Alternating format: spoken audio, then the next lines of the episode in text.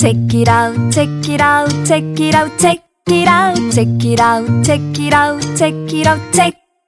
Check it out, check it out, check it out, check it out, check it out, check it out, check it out, check it out, check it out.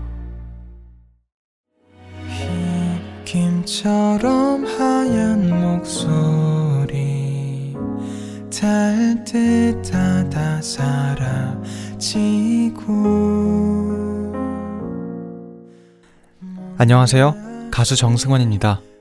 올겨울 누군가에게 고백을 서둘러야 하는 분들이 있다면 혹은 지난 겨울 한껏 설레었던 기억을 꺼내보고 싶은 분들도 함께 들으면 좋을 노래를 가져왔습니다. 정승환의 12월 25일의 고백 12월 4일 발매 음악 레이블 좋은 사람 좋은 음악 안테나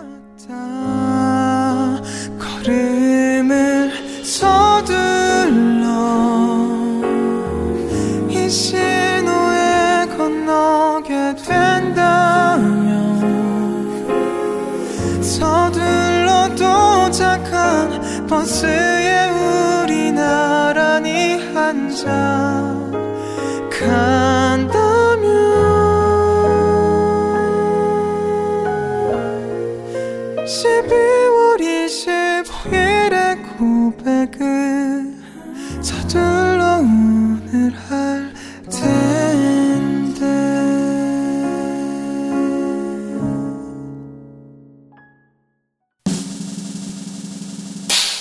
이번에 소개해드릴 책은 현대문학 핀 시리즈의 스무 번째 소설선 정지돈의 야간 경비원의 일기입니다. 독특한 작품 세계로 등단 이후 독자들의 폭발적인 사랑을 받은 정지돈의 이번 작품은 실존 시인의 전력을 차용해서 현실을 창조하는 post human의 세계를 탄생시킨 소설입니다. 블로그 게시물의 형식을 취한 독특한 구조가 눈에 띄는데요. 리얼리티와 픽션을 넘나드는 드라마틱한 에피소드로 독자성을 구현한 작품입니다. 당대 한국 문학의 가장 현대적이면서 첨예한 작가를 선정하는 현대문학 팬 시리즈. 송지혜 아티스트와의 표지 여법으로 더욱 눈길을 끌고요. 예술성이 탁월한 표지들이 독서의 즐거움 외에도 퍼즐을 하나하나 맞춰나가는 특별한 즐거움을 선사할 것입니다. 정지돈의 야간 경비원 일기가 궁금한 책이라우 청취자분들은 지금 바로 예스24 모바일로 접속하세요. 이 광고는 현대문학 출판사가 함께합니다. 공공연한 고양이는 우리에게 친숙하고 소중한 존재가 된 고양이에 관한 10편의 짧은 소설 모음집입니다.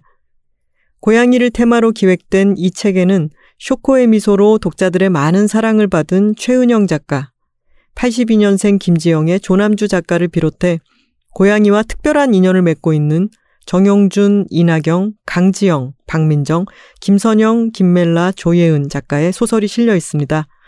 공공연한 고양이 속 이야기들은 고양이에 대한 우리의 상상력을 파고드는데요. 기발한 상상으로 채워진 이야기들을 따라가다 보면 인간의 슬픔과 상처를 만나게 됩니다. 피부를 맞대고 맥박을 느낀 다정한 존재의 무게는 가벼울 수 없다는 소설 속 글귀처럼 서로가 서로에게 특별한 존재가 되어가는 과정을 그린 10편의 소설 모음집, 최은영, 조남주, 정용준 작가 등이 참여한 공공연한 고양이가 궁금한 독자분들은 지금 바로 예스24 모바일로 접속하세요. 이 광고는 자음과 모음 출판사와 함께합니다. Check it out, check it out, check it out, check it out, check it out, check it out, check it out, check. Check it out, check it out, check it out, check it out, check it out, check it out, check it out, check it out, check it out. 안녕하세요. 책임감을 가지고 어떤 책을 소개하는 시간입니다. 바로 어떤 책임 시간인데요. 저는 프렌드시고요. 제 옆에 책임의 프랑스 엄님 그리고 어떤의 켈리님 나와 계십니다. 안녕하세요. 네, 안녕하세요. 책임 푸엄입니다. 안녕하세요. 켈리입니다. 어떤 켈리입니다. 네. 네. 주제를 소개하기 전에 팟빵에 올라온 사연을 먼저 읽어드릴게요. 윤희성님의 글입니다. 저는 서울에서 건축을 공부하고 있는 대학생입니다. 저에게는 동생이 둘 있는데요. 둘 다 올해 재수를 했습니다. 수능을 마치고 자유의 몸이 된 동생들이 서점을 기웃거리기 시작했어요. 그러곤 저에게 어떤 책을 읽으면 좋을지 물어보네요. 혹시 제가 세 분께 도움을 청해도 될까요? 수능이 인생의 전부인 줄만 알고 시험 문제를 푸는 능력이 삶을 살아가는데 필요한 능력의 전부인 줄만 알고 있었던 동생들에게 삶을 살아가는데 필요한 능력들에 대해 찬찬히 생각할 수 있게 해주는 책들을 추천받을 수 있을까요? 세 분께서 자유롭게 수능을 마친 학생들에게 권해주고 싶은 책을 소개해 주시면 정말 감사할 것 같습니다. 음. 라고 남겨주셨는데 네. 이거를 읽고 나서 제가 원래는 저희가 맞아요. 주제가 있지 않았습니까? 그래서 저희 단체 그 톡방에 올렸더니 그 이번에 주제를 원래는 그 프랑스 엄님께서. 제안해 주셨는데 그럼 이거 하고 다음에 해야죠 뭐라고 말씀을 아, 하셨습니다. 그렇게 얘기 안 했어요. 저 억울합니다. 되게 흔쾌히 좋아요 하고서 다음에 맞아요. 하자는 얘기도 안 했던 것 같은데. 다음에 하자는 얘기 제가 어, 했어요. 켈리님 하셨구나. 아, 왜 정확, 정확히 좀 얘기해 주세요. 아니 너무 아름답게 포장한 거 아닌가요? 아니요, 우리? 저는 더 아름답게 얘기했는데. 어, 그쵸. 더 아름답게. 더 쿨하게 얘기했는데. 근데 옆에 또 음. 프로님께서 이제 그 검색하고 있어. 채팅을 찾는데 증거를 찾는데 우리 또 대화를 너무 많이 나누니까 아, 한참 올리고. 계십니다. 그 모습이 네. 참 아, 근데 이게 behind story 조금 찬찬히 말씀을 드리면, 원래 포엄님이 다른 주제에 대해서 제안을 주시고, 그리고 아마 가장 먼저 책을 고르셨을 거예요. 맞아요. 네, 그래서 포엄님은 아마 이제 그 책 준비하고 계셨을 거라, 아, 이 사연을 불현드님이 우리 톡방에 올린 다음에, 아, 이거 괜찮을까? 바꿔도 될까? 그게 주말이었죠. 전이었죠. 예, 주말이니까 주말이었어요. 녹음하기 한 사, 네. 사, 사나흘 네. 전이었으니까. 근데 이제 갑자기 바꿔야 되니까 이제 조심스럽게 물어보신 거고, 그래서 저도, 아, 그러면은 푸엄님 제안 주제는 다음에 꼭 하자, 이런. 네. 꼭안 해도 됩니다. 꼭 하고 싶어요. 네, 하고 네. 싶어요. 안 하고 싶어요. 뭔지 저- 비밀. 어떤 주제인지는 저희가 비밀로 붙이고 다음번에 그 방송을 진행할 때 이게 바로 그 주제입니다라고 말씀을 드리도록 하겠습니다. 음. 아니, 근데 이렇게, 이런 방식으로 파, 팟빵 댓글이나 좋아요. 아니면 뭐 좋죠. SNS나 통해서 제- 주제 제안 주시는 거 너무 좋은 것 같아요. 네. 맞아요. 뭐 영광이죠. 네, 시간이 음. 조금 일찍 된다면 저희가 책 고를 시간도 넉넉하니까 더욱 좋을 것 같고 이렇게 네. 팟빵 댓글이나 이렇게 참여해 주시면 더욱 더 좋은 것 같습니다. 네, 어. 좋습니다. 네 네. 과제를 마친 학생들에게 어. 권해주고 싶은 책이고요. 네. 여러분, 여러분도 수능. 시험을 봤던 기억이 있죠? 네, 그 저는 은광여고인가 그 거기서 오. 시험을 봤는데 와우, 장소까지 기억하시네요. 네, 거기를 처음 갔던 고등학교에서 왜 우리는 내가 수능을 이 동네에서 보지? 어. 같은 음. 구가 아니었어요. 아, 그러네요. 멀리. 제가 학교도 종로구에서 고등학교를 나왔는데 종로구가 아닌 지역의 학교에서 수능을 보는 거죠. 뭐지? 이러고서 시험 보고선 피자헛에서 피자 먹고 노래방 갔다가 집에 가서 EBS에서 바로 그 점수 채점? 채점표 나오잖아. 그때 딱 우울해가지고 그 다음 날부터 이제 엄마를 아빠를 어떻게 보지 막 이랬던 기억이 저는 그 컴퓨터 열었던 집에 와서 인터넷 최대한 늦게 확인하려고 음. 그때까지 다 기억납니다. 되게 생생하게 기억하시네요. 제가 또 그날을. 기억력에는 어, 또 저한테 실수하시면 안 됩니다, 여러분. 아니다. 푸엄님이 그런데 저는 보통은 막 빨리 답을 확인하고 싶을 것 같은데 최대한 오. 유예하셨다는 게 네. 놀랍네요. 그러네요. 못 봤을 것 같으니까. 아. 그래서 엄마가 미역국 말고 된장국을 이제 보온도시락 음. 겨울에 싸주셨던 것도 기억이 나고 어, 언어만 좀 잘 봤던 것 같고 저는 공부를 막 열시, 아주 열심히 하진 않고 그냥 이 정도는 해야지 요 정도만 하는 음. 스타일이었어가지고 갑자기 김현수 작가님 출연하셨을 때 네. 왜 대학교 면접 보러 왔다가 있었던 아버님과의 일화 네, 말씀해 서점 주셨잖아요. 가셨다는 이야기. 갑자기 그게 생각나네요. 네. 다들 그때의 기억은 그렇게 쉽게 사라지진 않는 것 같아요. 맞아요. 저 네. 가끔 꿈에 나타날 꿈에 나올 때 있어요. 수능 다시 한번 보는 거. 아이고, 전 정말? 고등학교도 아무리 재밌었던 학창 시절도 있어도 수능 때문에 공부하기 맞아, 싫어서 맞아요. 학창 시절 다시 살고 싶진 않아요. 맞아요. 킬리님 어때요? 기억나요? 아, 예, 저도 날? 많이 기억나는데 그때 저는 이제 친구랑 부, 저희 부모님이 저녁을 사주셨어요. 그래서 친구랑 같이 저녁을 먹는데 그게 되게 부모님이 나를 엄청 생각해주고 있구나, 되게 챙겨주고 있구나 이런 느낌이 들어서 참 그 부모님의 사랑을 느낀 와, 그런, 네, 그런. 날이었어요. 저는 그 시험 본다고 해서 평소와는 다른 음식을 먹거나 이러면 안 좋다고 어, 이제 어, 뉴스에 예. 나왔잖아요. 그래서 평소랑 똑같이 저녁을 집에서 먹고 음. 그리고 샤워를 하고 책을 읽으면 잠을 들, 잠에 들려고 했는데 음. 잠이 정말 안 오는 거예요. 분명히 긴장을 엄청 했다는 거겠죠. 새벽 4시인가 5시인가까지 잠을 못 자고 있다가 겨우 잠이 들고 이제 아침에 일어나서 시험장에 갔는데 언어 영역을 보는 순간 알았어요. 아, 나는 왠지 이 일을 1년 정도 더 할 것 같은 느낌이 아. 재수도 할 것 같고. 아니 사실 왜냐면 음. 문제가 정말 쉬웠거든요 어. 생각보다 전해에 비해서 그래가지고 저는 이럴 리가 없다 라고 이제 해서 답을 다르게 썼어요. 약간 한 번 더 생각을 해야 풀 수 있는 문제구나 아. 싶어가지고. 그런데 쉬는 시간에 이제 또 아이들이 음, 음, 음. 답에 대한 이야기를 하잖아요. 다 틀린 거예요, 제가. 그래서 아, 조용히 마음을 다잡고 아, 내년에 이맘때쯤이 어떤 기온일까를 생각하는 시간이 아마 그 시간이 아니었을까라는 생각이 들고요. 그, 역시나 집에 와서 언어 영역 채점을 하고 더 이상 채점을 하지 않았습니다. 이미 그 점수만 가지고도 제가 원하는 뭐 대학이나 이런 데는 전혀 갈 수가 없었던 상황이었고 하지만 부모님은 뭐 기- 그냥 괜찮다고 하셨어요. 뭐 네가 1년 더 하려면 하고 아니면 이 점수로 갈 어, 때가 있으면 음. 가도 좋다라고 음. 하셨는데 제가 이제 그때 이런 말씀 드렸죠. 저몇 개월만 좀 쉴게요. 오. 라고 해서 제가 다음에 그러니까 수능을 본 다음에 한 5월까지는 아무런 공부도 안 하고 제 시간을 보냈던 것 같습니다. 5월까지. 음. 예, 그 시간이 참 어. 기억에 남아요. 그래서 네, 음. 좋네요. 음, 네. 네. 어, 그래도 결국 수능 이야기를 하니까 다들 뭔가 좀 우울해져. 한풀 꺾이고 당시에 그. 어, 어. 그 긴장과 이 손에 땀을 쥐게 하는 그런 시간들 생각이 네. 나서 별로 좋은 표정은 아니네요. 네. 하지만 수능이 끝났잖아요, 지금. 음, 이 수능이 네. 끝난 학생들에게, 과제를 마친 학생들에게 추천하고 싶은 책. 여러분, 혹시 수능 끝나고 가장 먼저 읽은 책 기억나요? 아니요, 1도 기억 안 나요. 네, 책 안 봤는데요. 안본 것 같아요. 영화 저도- 보고 그냥 그랬는데요. 저도 책을 안 보고 가장 먼저 읽은 책이 뭐였냐 생각했더니 다시 교과서 참고서였던 것 같아요. 아, 왜냐면 저는 재수를 했기 때문에.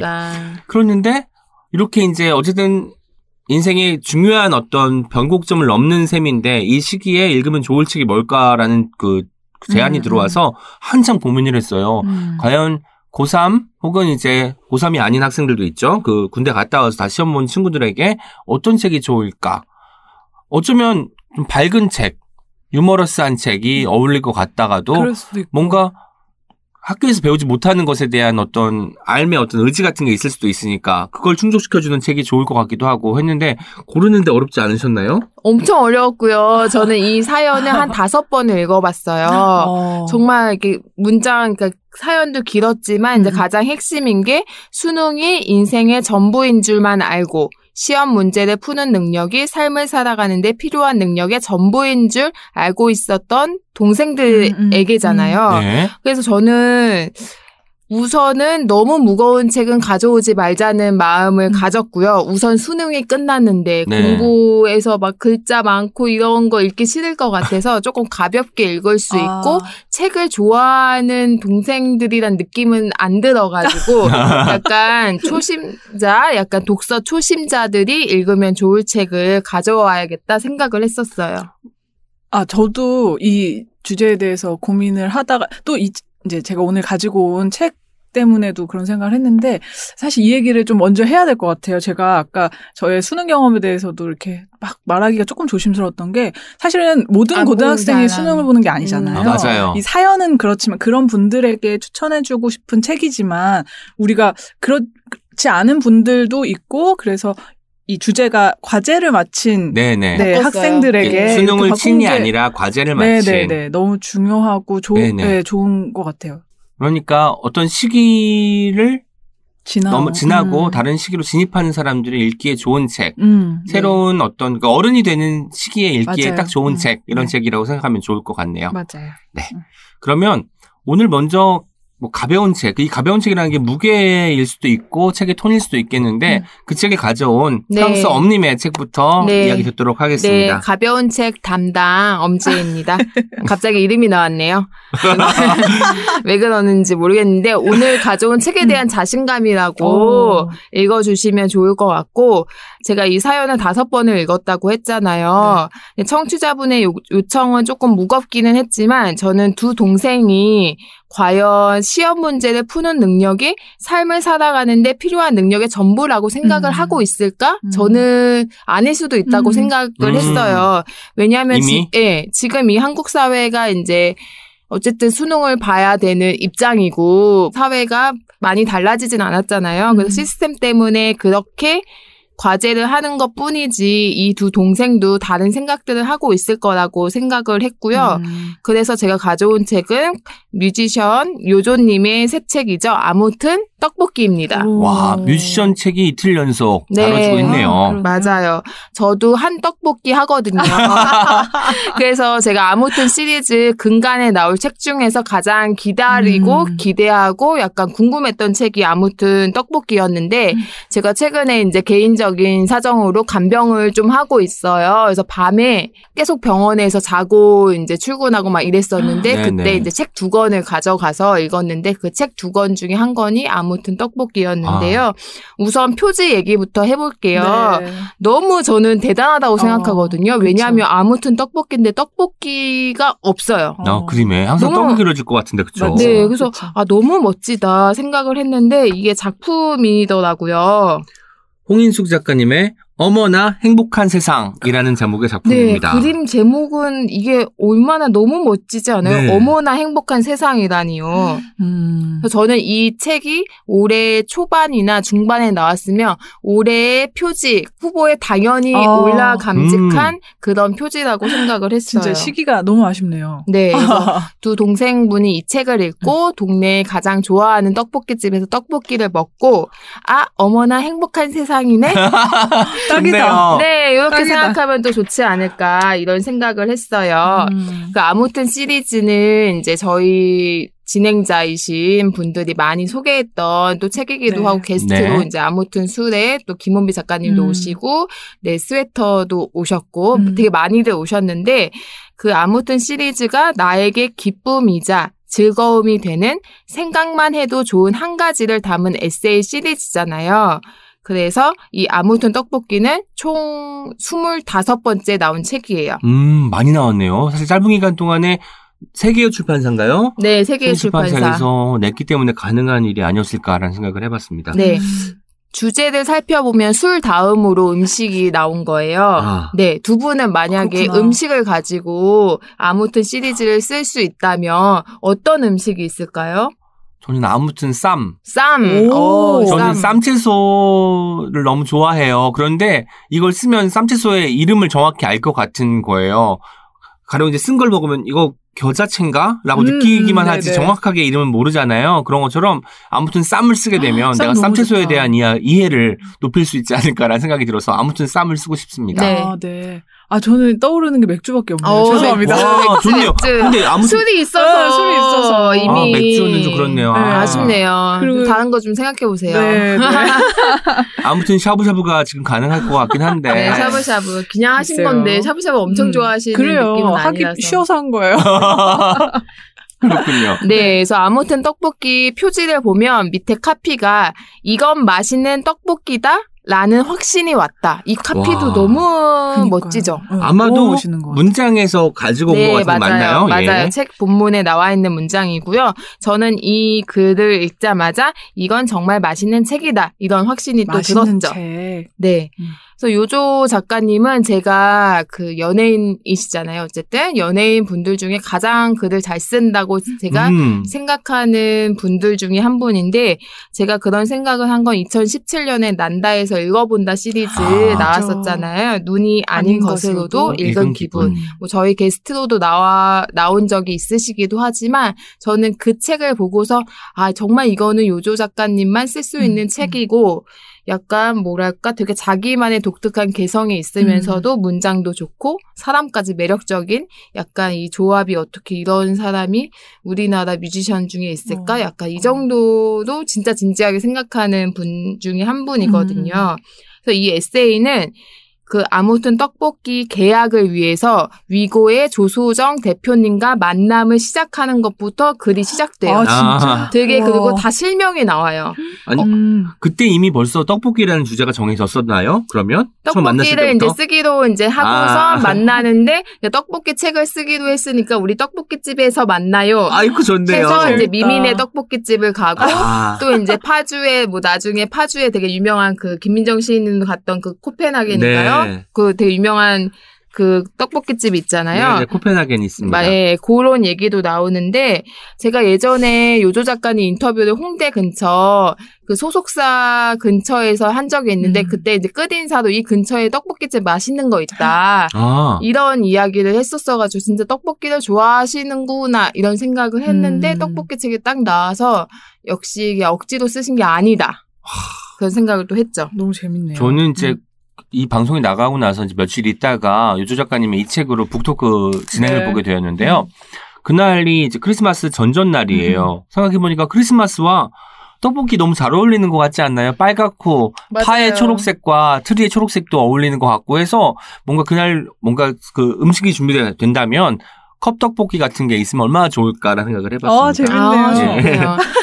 그래서 오늘 사연을 주신 분의 두 동생분이 떡볶이를 좋아할지 요조님을 아실지 또 뭐 아무튼 시리즈를 들어보셨는지는 잘 모르겠지만 일단 떡볶이를 좋아하는 분들이 굉장히 많잖아요. 그래도 떡볶이를 싫어하진 않으실 것 같다는 그런 생각을 하면서 이 책을 읽으면서 내가 좋아하는 음식은 뭐지? 음. 내가 추억하는 장소, 그리고 내가 그리워하는 사람은 누구지? 이런 생각을 하면서 읽을 수 있을 것 같았어요. 아, 사실 저희가 셋이 끝나고 저녁을 가장 많이 먹은 메뉴가 떡볶이. 떡볶이인 것 같아요, 즉석 저희도. 그렇죠. 음. 그래서 저는 이 책을 이제 아 그래도 웬 떡볶이 책을 수능이 끝난 두 동생들이 왜 음. 읽어야 될까 이런 생각을 할 수 있는데 이 책을 보면 요조 작가님 학창 시절 얘기가 많이 나와요. 아. 그리고 이제 절친인 그 김상이라는 친구분 실명이에요. 네. 네, 이분에 대한 우정 이야기가 나오는데 그 김상이라는 친구분을 소개하면서 요조 작가님이 이렇게 설명을 하고 있어요. 우정이라는 것에 대해서 이야기를 해야 한다면 꼭 등장해야 하는 사람이다. 오. 너무 좋다. 네. 근데 애정이랑 diss, diss가 굉장히 많아요.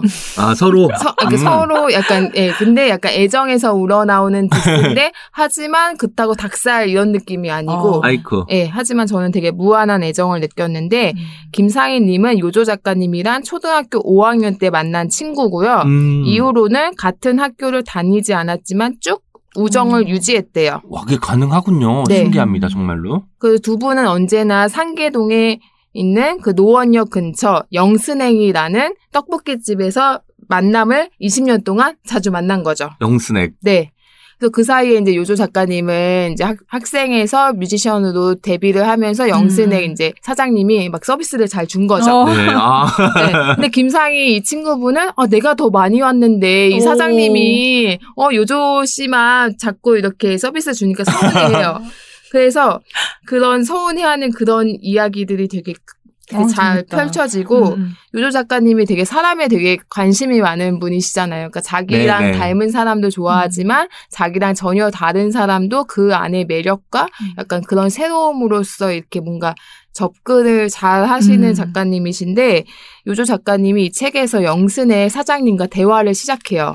거의 인터뷰 수준으로 아. 나오는데 엄청 흥미로워요. 영순액 사장님이 딸이랑 아들이 있는데 아들이 이제 사고뭉치 아들이 3학년에 올라갔는데 이 어머니께서 그 작년 담임, 2학년 음. 담임 선생님한테 이렇게 얘기를 해요. 선생님, 복도에서든지 어디에서든지 애를 멀리에서 보시면 아는 척 좀 해주시고요. 끌어안아 주시고 용기 좀 주세요. 오. 근데 이 전 담임 선생님이 그렇게 좋은 선생님은 아니었는데 음. 이분이 이제 아들을 위해서 이제 되게 이제 엎드린 거죠. 네. 근데 사실 학부모라고 해도 기분 나쁜 거 기분 나쁘고 이 선생님이 내 아들을 어떻게 생각하는지도 다 알잖아요. 그렇죠. 근데 그런 거를 다 버리고 아 선생님 이렇게 만나면. 부탁하는 게 정말 저는 쉬운 일은 아니라고 생각 하거든요. 그리고 이 부탁도 진짜 되게 중요한 부탁이잖아요. 이렇게 공부 안 할 때 뭐 채찍질을 해달라 뭐 이런 게 아니라 안아주고 척 해주고 음. 안아달라. 네. 끌어안아달라. 와. 멋있는 분이네요. 그래서 예, 되게 멋있고 저는 이 글을 읽으면서 영순액을 정말 가봐야겠다. 어. 이런 생각을 하면서 사장님이 너무 뵙고 싶었어요. 음. 제가 이 영순액 사장님의 그 마음을 아는 그 문장을 좀 읽어보려고 해요. 음. 그래서 불현듯님이 한번 영순액 사장님으로 빙의돼서 한번 읽어주세요. 네, 이게 요조 작가님이랑 둘이 이제 대화를 네. 나눈 것들을 음. 쓴 건데 제가 사장님 역할을 하면서 읽어보도록 할게요. 학교에서 노는 애들은 눈빛이 달라. 제가 친절을 베풀잖아요? 그러면 친절로 받아들이질 않고 저 아줌마가 왜 저러나 이런 눈빛으로 이상한 눈빛으로 본다고. 그래도 좋은 점을 보려고 하지. 물론 나쁜 점을 보려면 볼 수도 있지만 좋은 점이 더 많잖아. 누구든지. 그래서 좋은 점만 보고 좋은 점을 얘기해줘. 얘가 듣거나 말거나. 아, 너무 멋있죠. 아무튼 좀 삐딱한 친구들한테도 계속 말을 걸면서 그 친구의 좋은 것을 발견하려고 하는 게 이 영순액 사장님의 태도인 것 같습니다. 네. 음. 태도의 말들이 나오기 전이었도 네. 아마 들어갔을 것 같은 아, 문장인데요. 그러니까요. 영순의 자, 사장님의 말들 이렇게 해서 할 수 있을 것 같은데 음. 켈리님께도 117쪽에 나오는 영순의 사장님의 이야기를 조금 어. 소개를 부탁드릴게요. 네. 어떤 애는 자기 엄마 욕을 해. 처음엔 몰랐지. 나중에 지가 엄마라고. 이래서 알았지. 그의 얼굴을 아직도 기억해요. 그 다음에 오면 내가 잘해주고 그랬어. 그런 애들한테 더 잘해줘, 나는. 그런 성격 가진 애들은 학교에서 선생님들한테 예쁨 못 받아요. 나는 장사하려고 잘해주는 게 아니에요. 물론 처음에는 눈빛이 좀 좋은 말을 하려고 그래도 눈에 힘주고 그냥 쏘아보고 그러지만 그래도 내가 더 잘해주고 더 아른 척하고 그랬어. 그런 학생이 지금 결혼한 사람도 있거든요? 어머, 그렇게 선할 수가 없어. 아주 예의도 바르고. 그런데 지금은 아른 척 안 해요. 알아도 아른 척 안 해. 아. 너무 잘 마음 알겠죠. 이제. 예, 그럼- 그러니까. 이런 분이 네. 요수 작가님이 아니라 더 많이 간 친구분 네, 상희님에게 김상희님. 김상희님에게 서비스를 덜 줬다는 게 네. 믿기지가 않습니다. 근데 김상희, 근데 제가 너무 김상희님도 알고 있었고 예, 모르지 않고 뭐 어. 서로 각자 아마 잘 해주셨을 어. 것 같아요. 네, 네. 네. 저는 이 말씀이 음. 정말로 왜 제가 요즘에 생각 많이 생각하는 게 작은 게 위대한 거고 작은 게 그쵸. 소중한 거고 이런 작은 마음들이 정말 얼마나 위대한가 이 말씀 사실 되게 작게 그냥 흘려갈 수도 있는 음. 마음인데 너무 크고 묵직하게 다가오잖아요. 정말 중요한 말 인 것 같아요. 맞아요. 저희 같은. 작은 마음 동호회 네, 작은 이론들에게는 마음 아주 큰 울림이 있는 음, 말이 맞아요. 아닐까 싶습니다. 네. 또 저는 이 책을 보면서 고, 아직 뭐 시험 결과가 나오진 않았지만 공부만 잘한다고 인생이 성공하는 거 당연히 아닌 거 아니죠. 아닌 거를 네. 지금은 또 힘들고 어려울 수도 있겠지만 네. 시험 결과가 어떻게 나오든지 진짜 잘 살아가는 건 음. 옆에 있는 사람들 음. 자기가 이야기 들어주고 말 걸고 눈빛 주고 이런 거라고 생각을 하거든요. 어. 그래서 두 분이 이제 너무 힘들게 공부만 하셨겠지만 음. 이 책을 계기로 해서 좀 사람들 그뭐 동네 분식점 가서 아 저 아줌마 왜 이렇게 불친절해 이렇게 생각했지만 알고 보면 어떤 깊은 뜻이 어. 있을 수도 있고 음. 또 친구들하고 얘기하면서 아 이 친구들 나랑 이렇게 다르지만 언젠가 또 새롭게 사는 모습을 볼 수도 있겠구나 이런 생각들 음. 하면 뭔가 그 수능에서 너무 힘들었던 그런 걸 잠깐이라도 좀 해방감 있게 음. 그 세- 일상생활을 좀 살아갈 수 있지 음. 않을까 이런 생각을 해서 이 책을 가져왔어요. 그렇죠.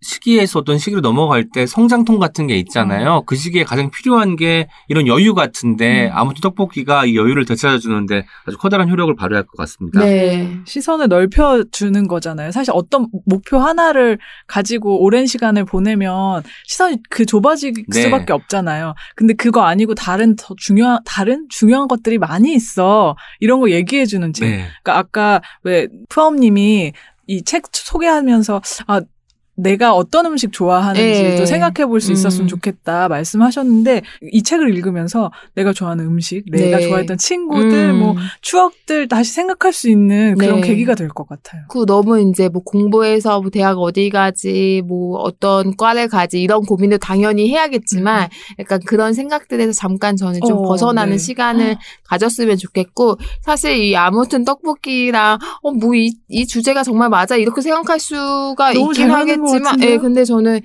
혹시나 이분들이 상계동 근처 사실 수도 있잖아요. 네, 그럼 네. 영순액을 가서 어. 또 이제 먹으면서 우리 이 남자 이름이신 것 같죠? 유, 네, 이- 유성님. 유성. 그러니까 뭐 아, 네. 오빠랑 형이 이 책을 추천해줘서 이거 보고서 오. 왔다. 이러면 또 얼마나 재밌겠어요. 그러니까요. 최고다. 영순에. 서비스 나가나요? 네. 영순액 사장님. 그리고 저는 켈리님하고 푸엄님하고 영순액 가서 가고 떡볶이 먹고 싶죠. 싶어요. 가요, 가요. 좋아요, 좋아요. 맛있을 것 같아요. 어, 네. 올해 가기 전에 갈 수 있을까요? 꼭 갑시다. 어, 네, 좋아요. 좋죠. 네. 나중에 다 다음 주에 녹음 끝나고 갑시다. 오, 네, 예. 오, 예. 너무 좋네요. 네. 와, 일단 떡볶이 이야기를 해서 배가 조금 고파오는 것 어, 같은 느낌이 네. 들어요. 먼저 하는 게 아니었는데 떡볶이는 말만 들어도 벌써 배가 고픕니다. 제가 가지고 온 책은 음. 훈의 시대라는 책입니다. 김민섭 작가가 쓴 책이고요. 작년 12월쯤 나왔으니까 약 1년이 되어 된 책인데요. 아마 잘 알고 계실 거예요. 나는 지방대 시간 강사다. 네. 대리사회 그리고 아무튼 망원동이라는 아까 아무튼 어. 시리즈의 네. 또 필자이기도 했던 분이 낸 책인데요. 훈 하면 뭐가 떠올라요, 여러분? 급훈, 급훈, 어. 가훈.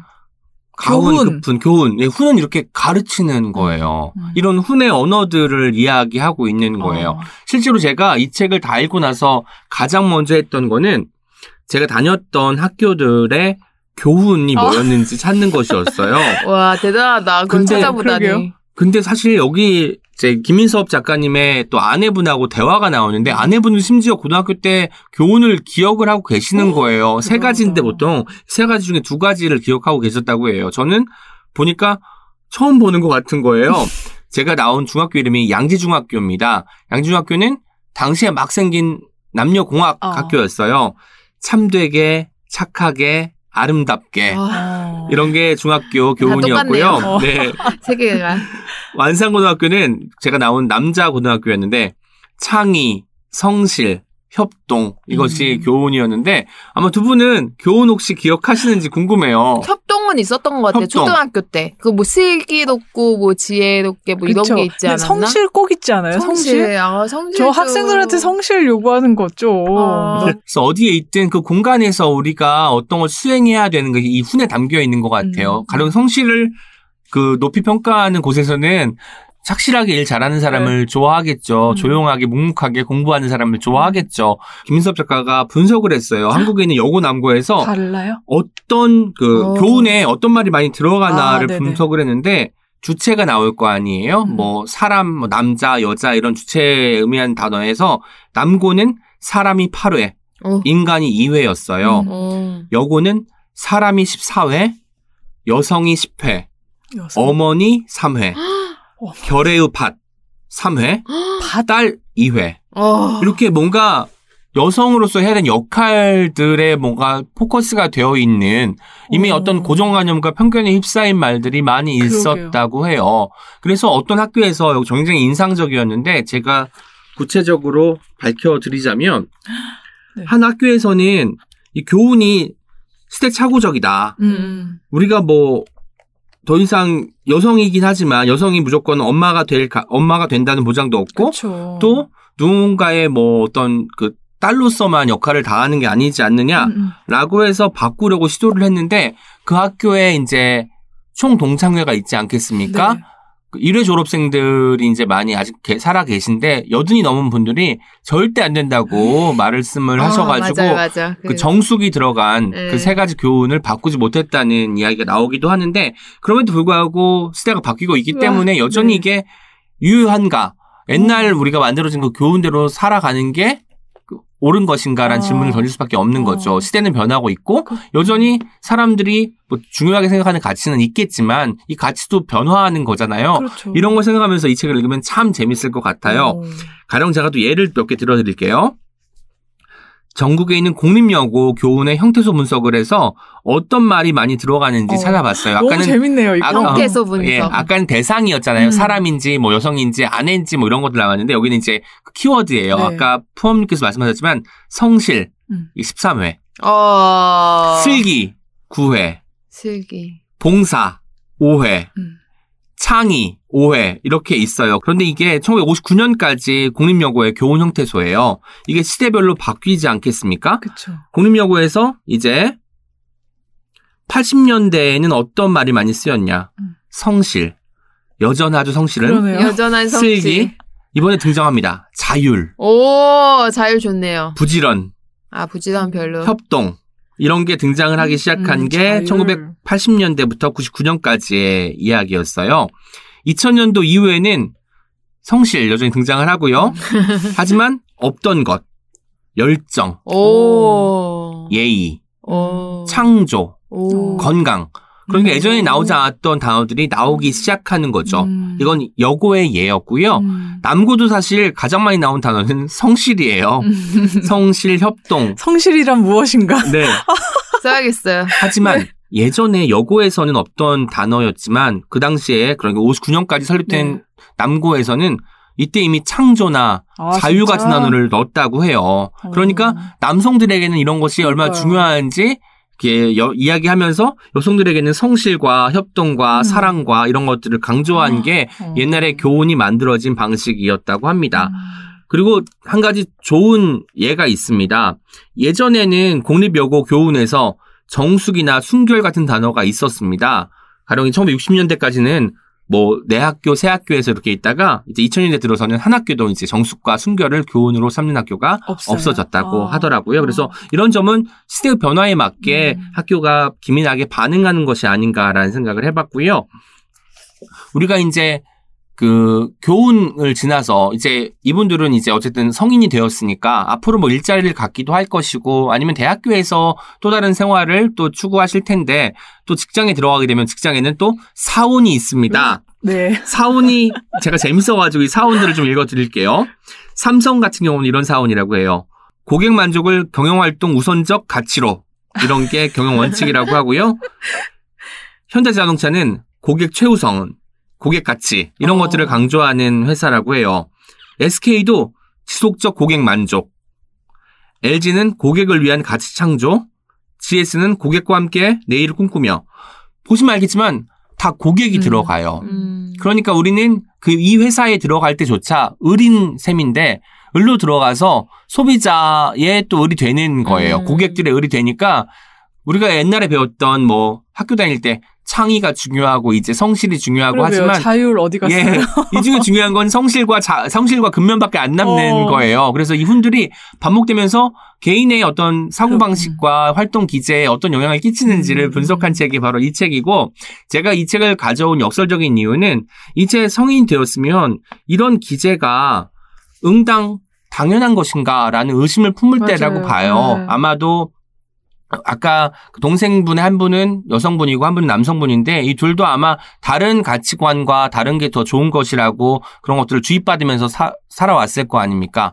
그런 것들이 옳은 것일까? 라고 의심하는 시기가 저는 성인이 된 시기 음. 같아요. 지금까지 내가 어렸을 때부터 그 공부해왔던 것들을 의심하고 음. 나만의 철학을 만드는 시간, 이 시간이 성인이 된 시간이기 때문에 이 훈의 시대를 읽으면서 아 이런 훈들을 내가 거쳐왔구나. 그리고 앞으로도 어떤 공동체에 몸담게 되면 이 훈들을 몸에 습득하겠구나.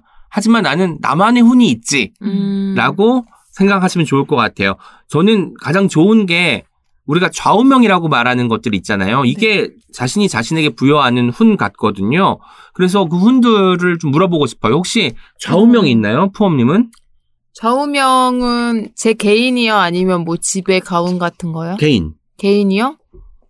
저는 약간 지금, 지금 행복하자라는 음. 그런 마음이 있는데, 예전에 제가 가운을 딱히 안 써, 뭐 아름다운 사람이 되자였어요. 재미없잖아요. 저희 엄마가 옛날에 어. 지- 학교에서 이제 써오라고 해가지고 아, 그렇게. 썼는데, 그 아들이랑 남편이랑 한 2년 전쯤에 광화문에서 가운을 붓고시 어. 써주는 그 이벤트를 할 때 즉흥적으로 이제 둘이 생각해서 쓴 거는 함께 잘 살자였어요. 어. 되게 식상하죠? 함께 잘 살자. 네. 네. 혹시 그거- 아니 너무 좋은 조- 네, 좋아요. 네, 훈이잖아요. 음. 함께 잘 살자. 음. 함께 살자도 아니고 함께 잘, 잘 살아야 돼요. 잘. 살아야 네. 돼요. 음. 켈리님은 아 저는 제일 요즘에 많이 생각하는 건데 나 내가 되자. 아, 내가 나, 되자. 나 개인이 어, 제일 멋있다, 중요해요. 멋있다. 네. 내가 맞아요. 어떤 사람인지 매일 생각하고 내가 이- 어. 내, 진짜 이걸 내가 원한 건지 아니면 어. 주변에서 아니 맞아요. 그런 것 때문에 중요해요. 원한 건지 그거 너무 많이 생각하고 있어요. 네. 왠지 켈리님이 음. 학교를 세우신다면 교훈에 자율 들어갈 어, 것 자율, 같습니다. 개인. 나, 개인 어. 이런 게 들어갈 거 그쵸. 하고 참 좋네요. 저 같은 경우는 최근에 몇 년 동안은 틈을 내자였어요. 아. 바쁜 생활들이 계속 되다, 되다 보니까 음. 제가 이제 이 바- 쳇바퀴에 올라가서 그냥 수행을 하는 역할밖에 안 하고 있는 거예요. 틈을 음. 내야 내가 하고 싶은 것도 하고 먹고 싶은 것도 먹고 보고 싶은 것도 볼 텐데 그런 틈들이 부족해져서 틈을 내는 것이 저의 음. 좌우명이 틈. 되었고 네. 그 틈에 사람이 들어올 수도 있고 어. 제가 좋아하는 컨텐츠가 들어올 수도 있고 책이 들어올 수도 있고 음악이 들어올 수도 있잖아요. 그래서 그 틈을 만드는 것, 음. 시간과 공간을 만드는 것이 네. 저희 어떤 좌우명이 네. 되었습니다. 잠깐. 제가 생각이 났어요. 어. 제가 현재 그게 아니고 제가 항상 생각하는 건 이거예요. 문제는 존중이야. 존중. 예, 저는 항상 이 음. 존중이 존중. 제일 베스트라고 생각해요. 그것은 것도. 예, 태도의 말들 아유, 주제이기도 하죠. 오늘 좀 많이 말씀하신 것 같습니다. 저는 태도의 말들. 너무너무 좋아하는 책이기 네. 때문에 틈만 나면 영업을 하고 싶습니다. 아우, 역시. 틈이 어, 중요하신 분이시군요. 그래서 민섭 작가님이 재밌는 거 하나 말씀드릴게요. 이 훈들을 뭐 우리가 지금 방금 제가 즉흥적으로 좌우명 물어봤지만 네. 이게 뭐 갖고 다니는 사람 별로 없잖아요. 마음속에 그쵸. 새기고 다니는 사람 별로 없고 그냥 좋은 글귀 같은 거 오려서 책상에 붙여놓거나 메모장에 적어놓기는 해도 아 이게 내 좌우명이 한 사람이 없으니까 일단은 어떤 집에 방문을 하게 되면 그 집에 서가를 본대요. 오. 어. 책장을 보게 되면 이 사람이 어떤 데 관심이 있구나 음. 일종의 거기에 책- 서가를 볼 때, 책장을 볼 때 내재화된 훈들이 집합되어 있다고 음. 믿는 거예요. 왜냐면 우리가 내가 전시하고 싶지 않은 책을 굳이 보이는 책꽂이에 꽂아놓지 않잖아요. 그쵸. 내가 좋아하고 내 취향을 반영하고 나의 사고방식과 맞닿아 있는 책들을 음. 꽂아놓기 때문에 이걸 보면 아, 이 사람이 어떤 훈을 향해 가고 있구나라고 짐작할 수 있다고 해요. 음. 어떤 집에 가면 베스트셀러가 있을 수도 있고 음. 네, 자기 개발서가 있을 수도 있고 재테크 책만 쫙 네. 부동산, 부동산. 부동산. 부동산도 있을 수 있고 네. 세계 문학 전집이 있거나 음. 뭐 시집이나 소설집이 좀 많은 책장도 있을 텐데 그런데 가면 아 이 사람이 중요하게 생각하는 가치는 이런 것이구나라는 것을 그 막연하게 짐작할 수 있다고 하는데 음. 실제로 그게 크게 다르진 않겠죠. 왜그 왜냐하면 후는 자기 관심사를 반영하는 것이니까요. 음. 그런데 김민섭 작가님의 훈이 변하게 된 계기가 있습니다. 어. 저한테 어떻게 사인했는지 포함 좀 읽어주세요. 오은 작가님이 잘 되면 좋겠습니다. 와. 이게 훈의 시대를 만- 쓰면서 음. 김민섭 작가님이 훈이 된 거예요. 오. 잘 살자가 아니라 누군가가 잘, 잘 됐으면 좋겠다. 멋있다. 라는 건데 음. 예전에 김민섭 작가님이 해외 여행을 거의 안 해보셔가지고 해외 여행을 가기로 마음 먹었어요. 그래서 일본에 있는 어떤 도시에 가기로 표를 싸게 예매를 했는데 아내분께서는 어, 아이들을 내가 보고 있을 테니까 혼자 다녀오라고 했대요. 왜냐면 아내분은 여행을 많이 다니셨다고 해요. 그래서 한 번도 해- 해외에 못 나가본 김민섭 작가님을 위해서 다녀오세요. 2박 3일 동안 라고 이제 호기롭게 이야기를 했는데 일은 꼭 그때 터지잖아요. 아이가 갑자기 아프기 시작해서 그때 출국하기 전날에 수술을 받아야 되는 상황이 된 거예요. 그러다 보니까 이제 김민섭 작가님이 아, 출국이 이제 불투명해지게 생, 생겼는데 이게 불가능하잖아요. 왜냐면 표를 예매를 취소하려고 하더니 위약금이 거의 전날, 90, 95%가 음, 네. 되니까 뭐 10만 원을 냈다고 치면 음. 한 5천 원 돌려받는 꼴이었다고 해요. 그러다 보니까 아까워서 이거 어떻게 구제할 수 있나요? 라고 했더니 여권에 쓰인 이름과 실제 이름과 이게 똑같으면은 출국이 가능하다고 해서 김민섭 작가님이 왜냐면 거기에 이제 김민섭이란 이름과 아. 여권에 쓰인 영어 아. 이름이 나오잖아요. 아, 그래서 네. 양도가 가능하다고 해서 급하게 김민섭을 찾았어. 예, 사흘 전에 김민섭이 김민섭을 찾는 아, 기억난다. 예. 예, 프로젝트를 진행을 해요. 음. 그래서 페이스북에 그때 한동안 네. 완전 화제가 됐었죠. 음. 이걸 또 본 카카오에서 이거 펀딩을 만들어 보자 해서 어. 그 어떤 김민섭이 드디어 나타났대요. 음. 그 김민섭은 이제 어떤 졸업을 앞두고 미술을 전공했는데 졸업 전시를 해야 되잖아요. 졸업 전시를 하려면 돈이 필요한 거예요. 어. 이 돈을 모으기 위해서 휴학을 한 상태로 음. 지내고 있는 김민섭 씨였어요. 그래서 김민섭 씨가 자기 여행 가고 싶다라고 했는데 이 사연을 알게 된 사람들이 내가 숙소는 제공하고 싶다. 어. 와. 그리고 카카오에서는 펀딩으로 만들어서 이 사람에게 졸업할 수 있는 기금을 마련해 주자라고. 해서 졸업 전시 비용까지도 마련을 한 진짜요? 이 프로젝트가 된 몰랐어요. 거예요. 예. 그래서 이때부터 김민섭 작가님은 예전과는 다른 사람이 자기가 되었다고 음. 느꼈대요. 그래서 아 우리가 지금까지 살아왔을 때는 어 나 잘 되고 그 다음에 너 잘 되고 음. 그 다음에 공동체가 잘, 잘 되면 좋겠어라고 뻗어 나간다면 이제 만나는 사람마다 당신이 잘 됐으면 좋겠습니다라고 입버릇처럼 말하면 이 잘 됐으면 좋겠다는 희망이 그 사람이 진짜 잘 되어서 나에게 돌아올 수도 있다는 어떤 가능성으로 남지 않을까라고 생각을 한대요. 그래서 이 책을 읽으면서 제가 가장 뭉클했던 부분은 이거예요. 우리가 훈의 시대를 살아왔고 훈의 시기를 다 거쳐와서 어떤 것이 좋은 가치고 사람이라면 남자라면 여자라면 이런 가치들에 음. 어떤 귀속되어서 지금까지 살아왔잖아요. 음. 이것이 아니라 난 좀 자유로워져서 내가 정말 원하는 나의 모습은 뭐지? 사회의 모습은 뭐지? 그리고 내가 만나는 음. 사람의 모습은 어떠, 어찌했으면 좋겠지? 음. 를 고민하는 시간이 성인이 된 이 시기에 가장 필요하지 않을까 싶어서 이 책을 음. 역설적으로 가지고 왔습니다. 훈의 시대를 거친 사람이 훈에서 벗어나고 나만의 훈을 갖는 이런 일이 어. 필요할 것 같아요. 아, 제가 최근에 넷플릭스 영화인데요. 네. 클라우스라는 그 산타클로스, 클라우스. 아, 약간- 스펠링대로 그냥 읽는 거군요. 네, 그것을 약간 이제 변형한 영화인데 거기에서 너무 기억에 남았던 대사가 그 키- 클라우스 할아버지, 클라우스 아저씨가 하는 말이에요. 정말로 순수하게 이타적인 행동. 그러니까 정말로 자기가 음. 없이 네. 남을 위해서 한 행동은 네. 또 다른 선한 행동을 낳는다. 아. 이 말을 되게 여러 번 하거든요. 음. 근데 그것을 사실 말로 듣기는 좋죠. 귀에는 좋은데 실천하기는 쉽지 어렵죠. 않잖아요. 그렇죠. 근데 그 이 김민섭 작가님의 김민섭 찾기 그때 그 진짜 저그 저도 되게 감동받았던 기억이 나는데 그 한 명을 찾겠다라는 김민섭 작가님의 이 행동이 다른 또 기- 그쵸. 네, 여러 가지 도움의 또. 손길이 있었던 거잖아요. 네. 사실 사람들은 어쩌면 이런 기회를 찾고 있는 게 아닐까 이런 생각도 하면서 되게 마음이 따뜻해졌었어요. 맞아요. 연결이라는 거에 대해서 생각을 할 수 있을 것 같아요. 음. 김민섭 작가님이 섭을 쓸 때 영어 이름이 SEOP라고 해요. 음. 그런데 우리가 섭이라는 단어를 영문화할 때 음. SUB를 쓸 수도 있고, 쓸. SEOB도 쓸수 음. 있어가지고 SEOP 나올까 이랬다고 하더라고요. 아, 하지만 명이다. 나왔다고 합니다. 네. 그래서 이런 것들 통해서 어떤 연결이 가는 중요한 의미도 파악할 수 있지 않았나 네. 싶기도 해요. 네. 네. 네, 마지막 책은 켈리님께서 소개해 주시겠어요? 네, 네. 아, 두 분이 이렇게 밝은밝은, 아니, 아니요. 훈의 밝은 시대는 밝은. 밝은밝음은 아니죠. 네네. 아무튼, 근데 제가 조금 무거운 책을 마지막으로 소개하게 되었는데요. 제가 오늘 가지고 온 책은 은유 작가님의 알지 못하는 아이의 죽음입니다. 아, 네, 도서전 때 오은 씨님께서 이렇게 예, 네. 권하시기도 하셨죠. 그리고 저는 오늘 이 책을 좀 소개했으면 좋겠다라고 생각했던 게 미리 읽어두면 좋을 책이라고 저희 어떤 책임 삼- 지난 3월 달쯤에 네, 그 네. 주제로 책 소개한 적 있었는데 그때 프엄님께서 네. 나를 지키는 노동법 아, 소개해 음, 주셨잖아요. 맞아요. 근데 사실 오늘 이 자리에도 그거를 저도 그 영- 생각했어요. 하고 싶을 만큼. 진짜 이거 일- 미리 읽어놔야 된다 네. 생각했죠. 사실은 진짜 그렇죠. 예, 이제 성 이제 사회에 진출하는 어떤 그쵸. 성인이 된 분들은 이 노동에 대해서 좀 먼저 읽으셨으면 좋겠다라는 음. 생각을 제일 많이 했고요. 나를 지키는 노동법이 이제 노동 법, 법들에 대한 이야기라면 이것은 이제 우리의 현실을 조금 더 자세하게 보여주는 이야기라서 같이 읽으셔도 좋겠고요. 네. 사실 우리가 다 노동자로 살잖아요. 어쩌면 이제 20대, 이제 막 20세가 되는 그 학교를 졸업하신 분들도 지금도 노동자일 수 있어요. 뭐, 아르바이트를 하실 맞아요. 수도 있고.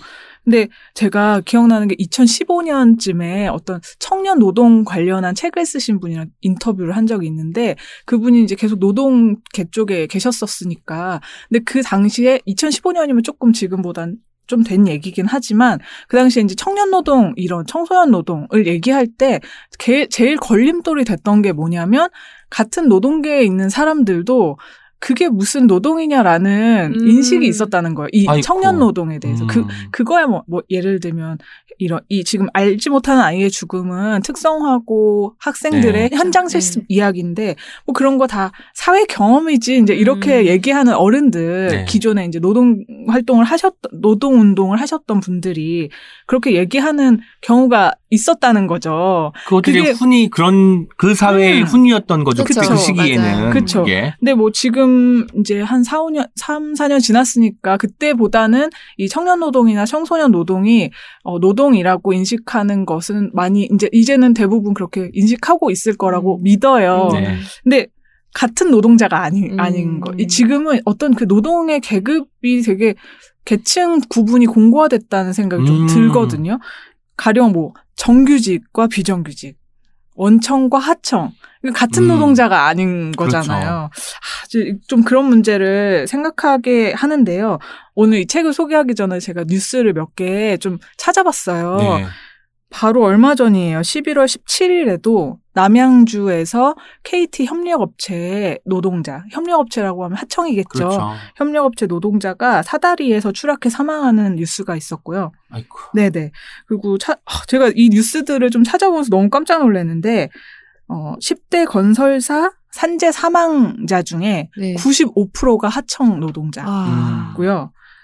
이 발전소 노동자는 네.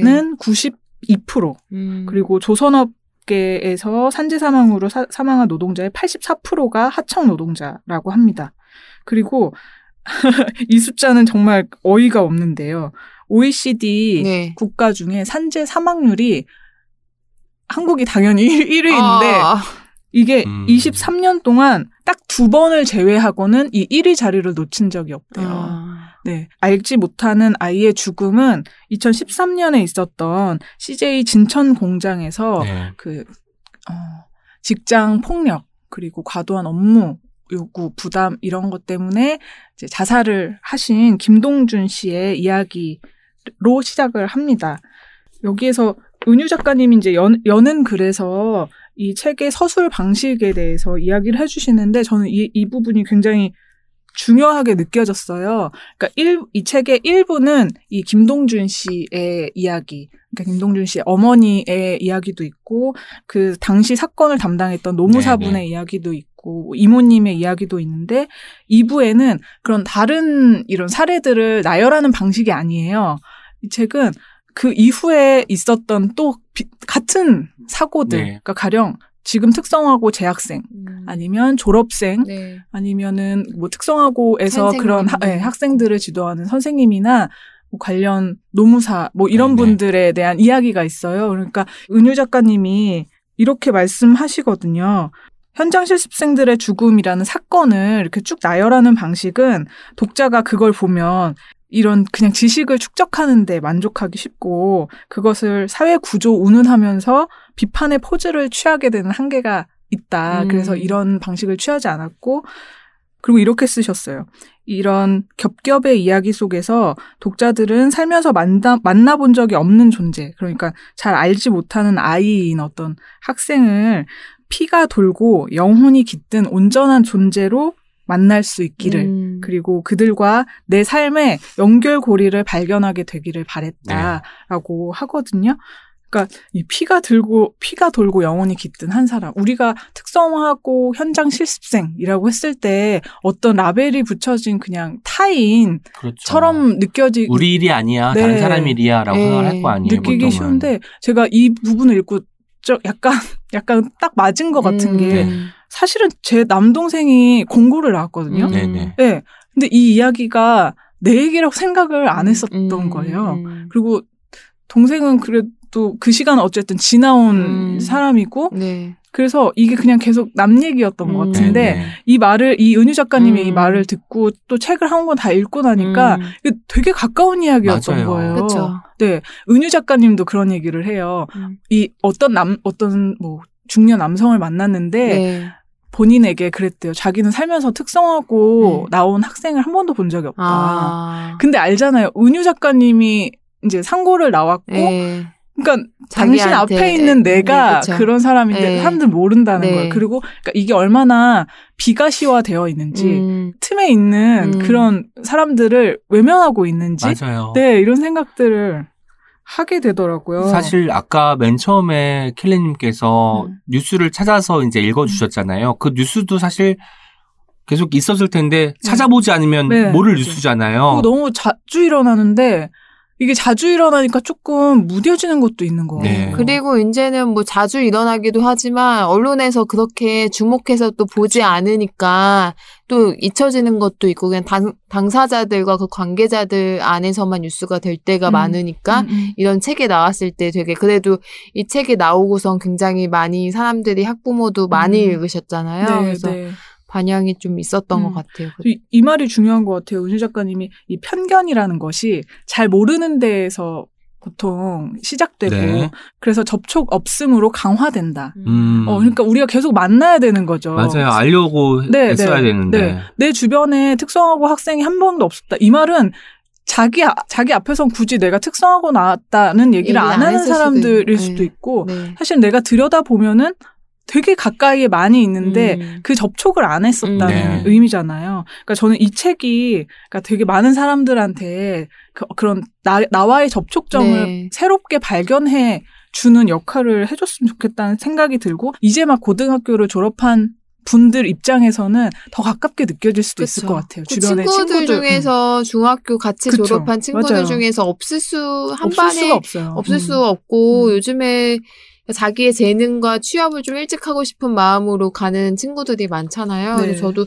이 책 봤을 때 저는 그 노무사 분 인터뷰도 어, 굉장히 맞아요. 인상 깊었고 그 어머니 성함도 되게 생생하게 기억나고 음. 정말 이 수능 끝나고 이 책 읽으면 진짜 좋을 것 같아요. 네. 그 친구들이. 예. 여기 그 특성화고 에서 오랫동안 이제 근무하면서 학생들 지도했던 선생님 선생님. 네, 네. 이야기가 있는데 여기에 이런 말이 있어요.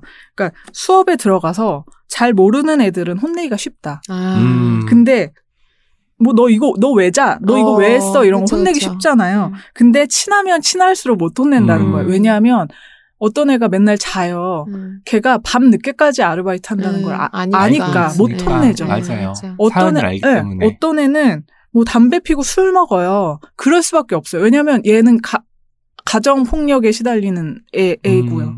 그러니까 그 그거를 우리가 알려고 하고 다가가서 그 사람이 그 사람이 어떤 그냥 자는 학생이 아니라 어떤 삶을 살고 있는 사람인지 피가 돌고 영혼이 깃든 사람이라는 음. 것을 인식하면 음. 우리는 이렇게 쉽게 차별할 수 음. 없을 것 같고 네. 그렇게 쉽게 얘기할 수 없을 것 같아요. 음. 아 제가 얼마 전에 진짜 충격적인 얘기를 네, 좀 이건 네. 저한테 너무 충격적이었는데 네. 이 친구가 들려준 얘기예요. 친구가 이제 회사에서 회사 이제 상사가 상사분이 얼마 전에 자기 애가 수능을 음, 봤다. 음. 네. 근데 얘는 뭐 공부에는 취미가 없고 그래서 지금 뭐 전문대를 몇 군데 원서를 가려고. 쓰고 있다. 음.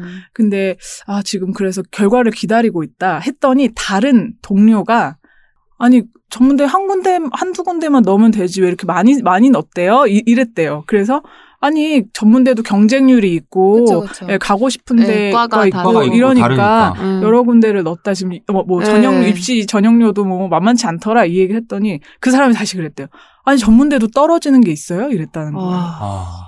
제가 그 말 듣고 너무 너무 충격을 받았어요 이게 할 소린가 아니, 그러니까 근데 그거를 진짜 모르고 하는 얘기나 또 충격적이네요. 그쵸, 그쵸. 그그 그만큼 접촉점이 없었던 거죠, 그 사람은. 네, 네. 전문대를 다니는 사람은 주변에 이제 없고 전문대는 다 이제 미달이라고 생각을 한다는 네. 거죠. 그러니까 이 사람은 아마 자기가 어떤 발언을 했는지 했는지 전혀 모르. 네, 모를 거예요. 이렇게 쉽게 누군가를 딱 배제시키고 음. 이렇게 무시해버릴 수 있는 것 같아요. 내가 그냥 정말 그렇죠. 조금만 네. 생각 없이 살면. 저는. 최근에 음. 조금 다른 얘기인데 음. 담배 심부름을 시키는 현장을 봤어요. 누가 누구한테요? 네. 얘기하기 그렇지만 네, 일하면서 어떤 네네. 분을 만났는데 그분이 같이 일하는 뭐 비서 아니고 비서한테도 하면 안 되죠. 요즘 그 다른 신문도 아니고 담배 그러니까 심부름 직장 내에서요? 네. 직장 내에서 저희 직장은 아니고 네. 제가 다른 일 때문에 다른 어떤 상황에 갔는데 만난 사람들 중에 가장 나이가 어린 친구한테 어, 현금을 뭐야. 주면서 "헉, 너무 충격받아가지고 저는 저거 가지고 너무 충격받아가지고 집에 와서 엄마한테 어. 얘기하고 막 그러니까 근데- 그럴 수 있어서 그러는 그- 그렇죠. 거잖아요. 그럴 수. 그래 그- 왔으니까. 그리고. 그런 거를 옛날 선배들은 그냥 다 했던 거죠. 자연스럽게 음. 이걸 거절한 사람이 없고 이거에 대해서 황당해하는 상황도 없고 근데 제가 그분과 속해 있는 상황이면 저는 이렇게 얘기할 때는 저는 약간 아. 제3자의 입장인 상황이어서 제가 어떻게 이렇게 관여를 못했는데 아. 좀 약간 그 충격이랑 비슷한 것 같아요. 전문대도 떨어질 수가 어. 있어? 이게 어. 정말 충격적이네요. 이것도 훈인 거예요, 일종의. 그러니까, 그, 순종하는 것이, 윗사람의 말에는 순종하고 복종하는 것이 원칙인 게 그 회사의 어떤 분위기거나 사원일 수 있다는 거죠. 음. 그러다 보니까 이렇게 뭔가 담배 심부름을 시키거나 하는 것들이 거리낌 없이 이루어질 수 있었던 거 같아요. 네. 아, 아직도 갈 길이 얼마나 먼가 멀죠. 이런 생각하고 진짜 그래서 이런 이야기들을 좀 자세히 들여다보는 게 네. 중요하다는 생각이 드는데 네. 여기에서 제일 뒷부분쯤에 전국 특성화고 졸업생 노조 네. 위원장 분의 이야기가 나와요. 이렇게 말씀하시는 거죠. 선생님들이 직업 교육할 때 기본적으로 힘들어도 그냥 견뎌라라고 한다. 아, 싫어. 그게 사회생활이다. 견뎌라. 그리고 어. 버티면 또 거기 직원이 되고 계속 네, 돈 버는데 네. 너 지금 그만두면 아무것도 아- 안 되지 않냐. 그러니까 이것도 뭐 선생님 입장에서 동료일 수 있는데 근데 그러니까 이제 학생들도 회사에서 일해본 적이 없으니까 모르고 그걸 내면화하게 되는 거예요. 다, 뭐 노동자 권리, 인권 이런 거 가르치지 않고 뭐 가르쳐 또 뭐 주먹 구구식으로 교육을 하니까 그래서 이 책에 통틀어서 사회생활을 시작하는 분들한테 전해지는 메시지라고 한다면 음. 그냥 그거 같아요. 어, 시키는 대로 하지 마라. 좌우명 갑자기 생각나네요. 아까 켈리님 얘기한 거. 네. 나 여기 네. 그 김동준 씨의 네. 네. 이모분이 어, 저는 내 아이한테도 그렇고 자라나는 다이, 다른 아이들한테도 이렇게 얘기해주고 싶다라고 하시면서 말씀하셨어요. 싫으면 하지 마. 어. 너는 하기 싫은 것을 안 할 권리가 있어. 어. 음. 기존의 잣대, 그 훈이죠. 기존의 잣대로 널 재려고 하지 마. 음. 그 자가 틀렸을 수도 있어. 어. 그리고 다른 이의 권리를 침해하지 않는 선에서 음. 너는 자유롭게 네가 하고 싶은 것을 선택할 수도 있어. 때론 가족도 너 자신보다 중요하진 않아. 음. 네. 그쵸. 와, 네. 정말 이, 음, 울림이 큰 말입니다. 네. 네. 음. 이것을 더 일찍부터 가르치고 우리가 그래서 어- 직장에서 어떤 선배가 갑자기 나한테 담배를 사오라고 했을 때 네. 그거는 말도 안 되는 거다라고 좀 말할 수 있는 그쵸. 분위기 네. 그리고 그 내 스스로도 이거 정말 나를 지키는 네. 어, 어떤 선택을 할 수 있어야 되는 것 같아요. 지금은 네. 그럴 때죠. 이, 이미 좀 너무 그쵸. 늦었고 네. 너무 많은 죽음들이 있고 네. 심지어 이 노동 현장에서 네. 하청업체 노동자니까 당신이 이거 해야 되고 힘든 일 해야 되고 뭐 이런 식인데 그러면 안 되는 거죠. 그렇게 네. 노동 현장에서 계속 그런 차별이 그쵸. 반복되고 폭력이 일어나는 거는 여기서부터 시작돼야 될 것 같아요. 좀. 저는 모르는 것도 사실 문제가 있는 거잖아요. 우리가 알려고 애쓰면 애쓸수록 이 사회가 어떻게 돌아가는지도 파악할 수 있고 그래야 내가 지금까지 우물 안에 갇혀 살아왔구나를 매일매일 발견할 수 있을 것 같아요. 아마 이 세 권의 책이 그런 것에 대해 도움을 줄 것 같고요. 네. 그 푸엄님이 가져오신 나의 아무튼 떡볶이는 나의 취향을 이야기하는 책 같기도 했고요. 제가 가지고 온 혼의 시대는 나의 가치관 형성에 음. 좀 중요한 이야기를 하고 있는 것 같고 그리고 알지 못하는 아이의 죽음 윤- 은유 작가님의 책은 나의 접촉점 어떻게 넓혀나가고 음. 근데 이 생각가지를 생각해 보니까 나의 취향과 가치관과 접촉점이 내가 소중하다는 얘기도 되지만 남을 이해하기 위한 단초로 기능을 하는 것 같아요. 나는 나로서 오롯하지만 남과 같이 이야기를 나누고 교류를 할 때 내가 좀 도드라지는 경우가 있잖아요. 남을 이해할 수 있는 능력을 배양하는데 이 세 권의 책이 큰 도움이 되지 않을까라는 생각을 해봤습니다. 그래서 저는 이 세 권의 책을 읽으면 내가 조금 나은 사람이 될 수 있을 것 같다는 가능성이 생길 것 같아요. 물론 이 책을 완벽하게 소화했어도 생활에 직접적으로 적용하기는 쉽지 않지만 나의 좌우명을 한번 지금까지 교훈이든 뭐 가훈이든 이런 거 내려온 게 아니라 나의 가치가 뭐지? 내가 추구하는 가치가 뭐지? 내가 중요하게 생각하는 게 뭐지? 라고 해서 그 나의 좌우명을 만든다거나 내가 좋아하는 음식은 뭐지? 거기 가서 내가 직접 한번 그 분위기를 느껴보면 어떨까? 아니면 세상에 굉장히 많은, 많은 일들이 벌어지고 있는데 음. 그 일들에 대항하여 혹은 그 일들에 반응하여 내가 할 수 있는 일에는 어떤 것이 있을까? 이런 것들이 결국 성인이 되는 데 있어 가장 중요한 역할을 하는 것 같더라고요. 맞아요. 그래서 이 세 권의 책이 아마 뭐 어떤 시기를 지나고 어른이 될 준비를 한 사람들에게 가장 필요한 책들이 아닐까라는 음. 생각을 했고요. 또 말씀 들으니까 그러니까 우리가 이런 책을 성인이 되면 읽어야 돼요라고 말을 하지만 그쵸. 사실 진짜 나한테도 맞아요. 다 필요한 네. 얘기. 맞아요. 네, 그리고 정말 나는 그렇게 지내나라고 아, 다시 돌아보게 그쵸. 되는 것 같네요. 음. 그리고 성인이 된 친구들한테는 조금 일찍 어, 네. 우리가 음. 시작하자마자 노동법도 알고 시작하는 거예요. 어. 왜냐면 언제든 아르바이트, 편의점이든 어디서 일할 음. 수 있잖아요. 음. 그러기 전에 맞아요. 알고 가는 사람들이 중요한 거죠. 네. 그런 맞아요. 것들. 그러니까 우리는 늘 준비가 필요하고 음. 삶을 조금 더 잘 살게 하기 위해서 그리고 나를 잃지 않기 위해서 권하는 이 세 권의 책 네. 잊지 않으셨으면 좋겠습니다. 네. 그 마지막 클로징으로 그 윤의성님께 그 김민섭 작가님이 오은 시인에게 어. 적어준 이 사인 글귀를 읽어주셔도 좋을 것 같아요. 이분 이 윤의성님과 또 두 동생분들. 동생분들한테. 예, 윤인성님과 두 동생분들 잘 되면 좋겠습니다. 네. 네. 요거를 녹음해서 동생분한테 딱 틀어주면 얼마나 수능 너 수고했어. 약간 깜짝 선물인데 조금 부담이 될 수도 어. 있겠지만, 하지만 너가 지금 알고 이 시기를 지나면 정말 더 단단하게 살수 어. 있는 그런 통로가 될 수 있을 것 같아요. 음. 뭐 연말 분위기 물씬 그러네요. 느껴지는 방송이었습니다. 청취자분들도. 다 잘 되셨으면 좋겠습니다. 네, 잘 됐으면 좋겠고요. 오늘 과제를 마친 학생들에게 권해주고 싶은 책이었지만 사실은 우리 모두에게 필요한 책 이야기를 또 한 것 같습니다. 맞아요. 오늘도 역시나 멋진 책 소개해 주신 두 분 감사하고요. 저희는 2주 뒤에 또 좋은 책으로 찾아오겠습니다. 안녕. Check it out, check it out, check it out, check it out, check it out, check it out, check it out, check. Check it out, check it out, check it out, check it out, check it out, check it out, check it out, check it out, check it out.